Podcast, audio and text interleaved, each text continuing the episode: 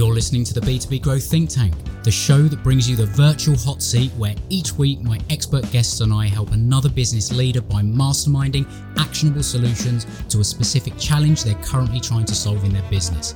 So if you're looking for answers to a specific challenge that you're facing, that if you could solve in the next 90 days would have a huge impact on your growth, send it in to thinktank at thinklikeafish.co.uk and we'll see if we can feature you on the show.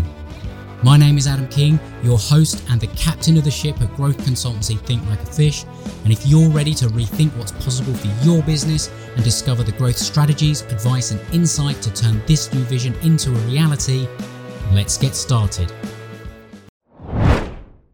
Hey, Adam here, and thanks very much for tuning in. And as you are, I'm going to make the assumption that you are responsible for generating revenue for an established B2B professional service business and you're looking to grow your revenue. So, what I've got for you, you're going to absolutely love because I've recently released my new revenue multiplier calculator and bonus training where using this tool and following the training, you'll discover how to uncover the hidden revenue opportunities in your business and be able to systemize your growth using seven revenue multipliers that can double your business in 12 months or less. So if you want to go and grab your copy, go to thinklikeafish.co.uk forward slash calculator.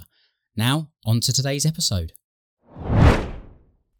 Hello and welcome to the virtual hot seat section of the B2B Growth Think Tank. Now, joining me today uh, to uh, help a fellow business owner out on the virtual hot seat is co-founder of Projection Hub, Adam Hoeksema. Now, Adam, welcome to the virtual hot seat.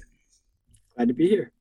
Right, today's challenge, and for those that have uh, maybe this is your first time listening, what we do is we take a challenge or a question or an opportunity from a listener. And if you want your challenge featured on the show, you can simply send it in to thinktank at uh, thinklikeafish.co.uk. So today's uh, challenge uh, that we are going to sort of brainstorm and talk around is we are having a big challenge around hiring at the moment. For each position, we probably receive around 300 plus applications, and between reviewing CVs, cover letters, um, setting projects, having phone interviews and in person and well, today video, I'm assuming, interviews, we probably spend upwards of 40 hours uh, finding each hire. Um, we have started using a recruiter, which has cut the time that we spend to around 10 hours, but we're now paying a good amount in fees. Do you have any idea on how to improve things in this area? So, Adam, you've been running business for a while. I'm assuming you've done some hiring. What is your first sort of thoughts on on on this situation? Because I I don't think it's a uncommon place that people find themselves in, is it?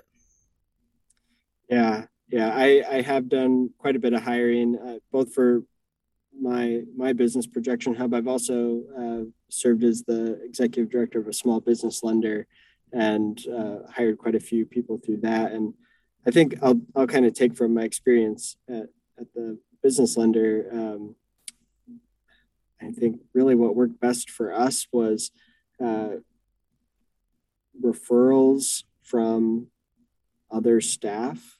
Um, we had one, one of the things that uh, we had the benefit of is that a couple of our um, staff members were uh, professors at a local college. And so they had students in their class. Um, and they got to see which students performed well and would probably make for good employees um, and referred were able to refer um, you know those those students to be maybe start as interns and we've had a lot of folks that have started as interns and then turned into full-time employees.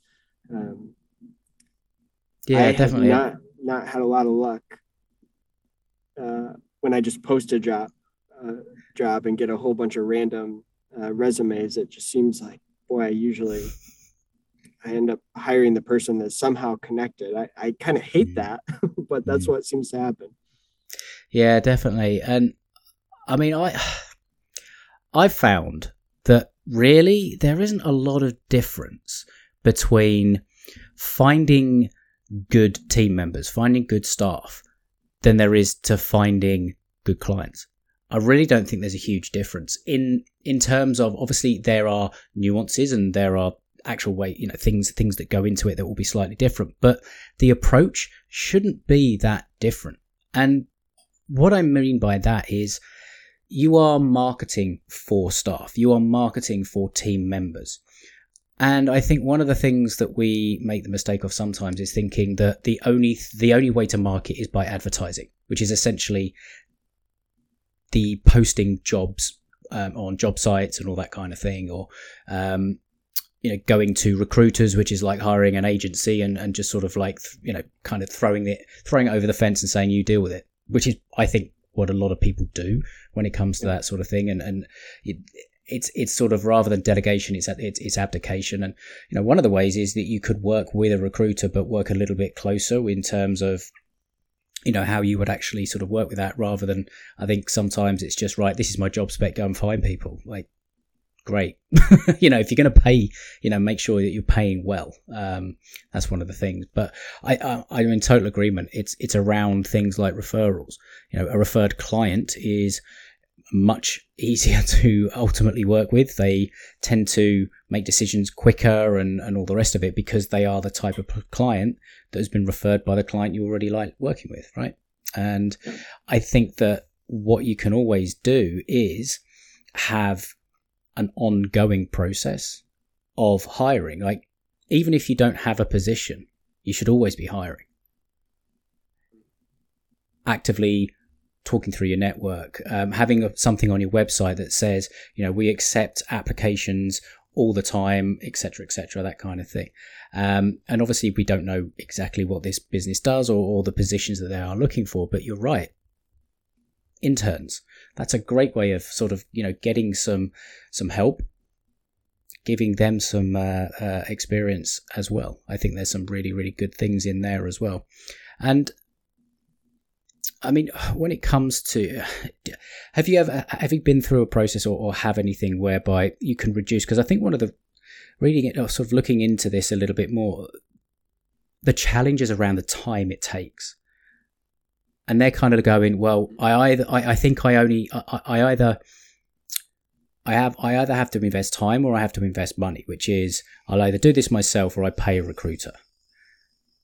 Have you got any experience of, of how to reduce the time that this that the hiring process can take yeah i you know i have um, we've used linkedin fairly often to post a job and then uh, you know get get applicants and um, a lot of times i will just try to ask some deal breaker questions before before interviewing and you know ask about compensation or ask about, you know, how many hours they want to work. If it's, you know, sometimes we're hiring for a part-time role, they we really need someone that can commit at least 20 hours, you know, or something like that. Um, so I, uh, that's one way. And, you know, I've been able to quickly weed out without having to interview.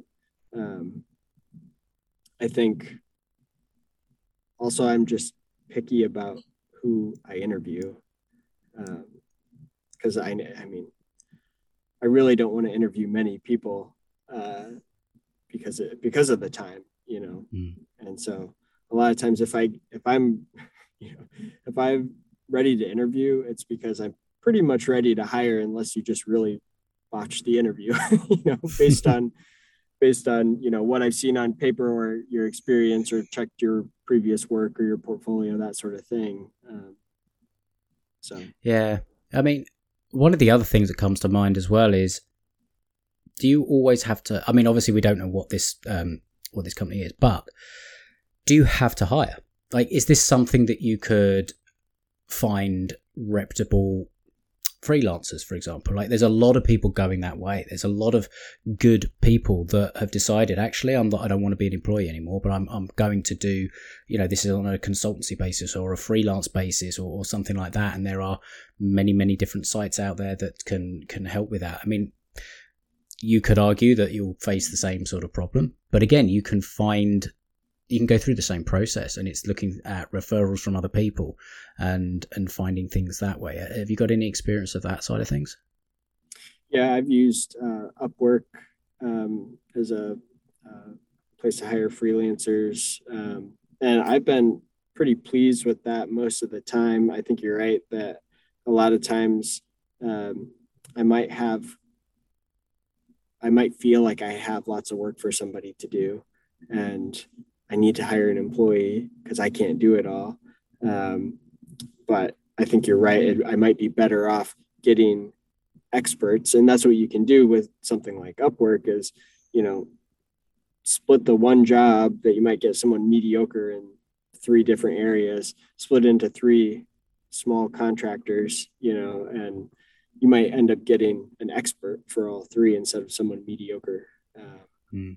So yeah, I I do I do agree with you. I think that's a good approach.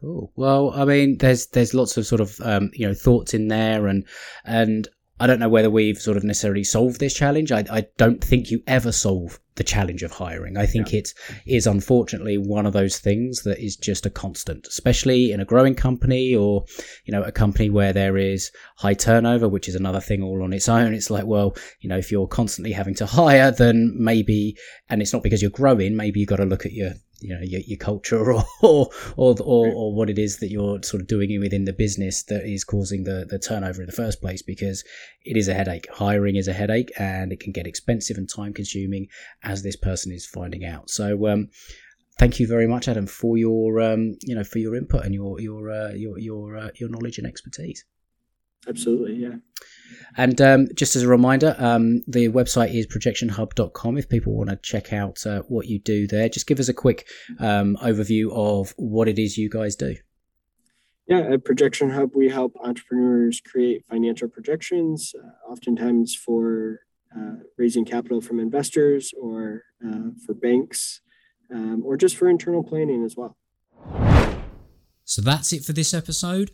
I hope you found it valuable. I hope you got some great ideas that you can take away and apply to your business to help you grow. If you did, please share it with somebody else that might also find this valuable because they will thank you for it. Also, to let you know that I have a podcast gift page where I put a lot of resources that I love to share with my listeners. You can find the links to join the Facebook community there, and you can get my book, The Conversational Relationship Marketing, and the audiobook version, all for free, plus a number of other resources I'll be adding over time on that page. So make sure you head there to thinklikeafish.co.uk forward slash podcast gift, and you can help yourself to the things that make most sense to you.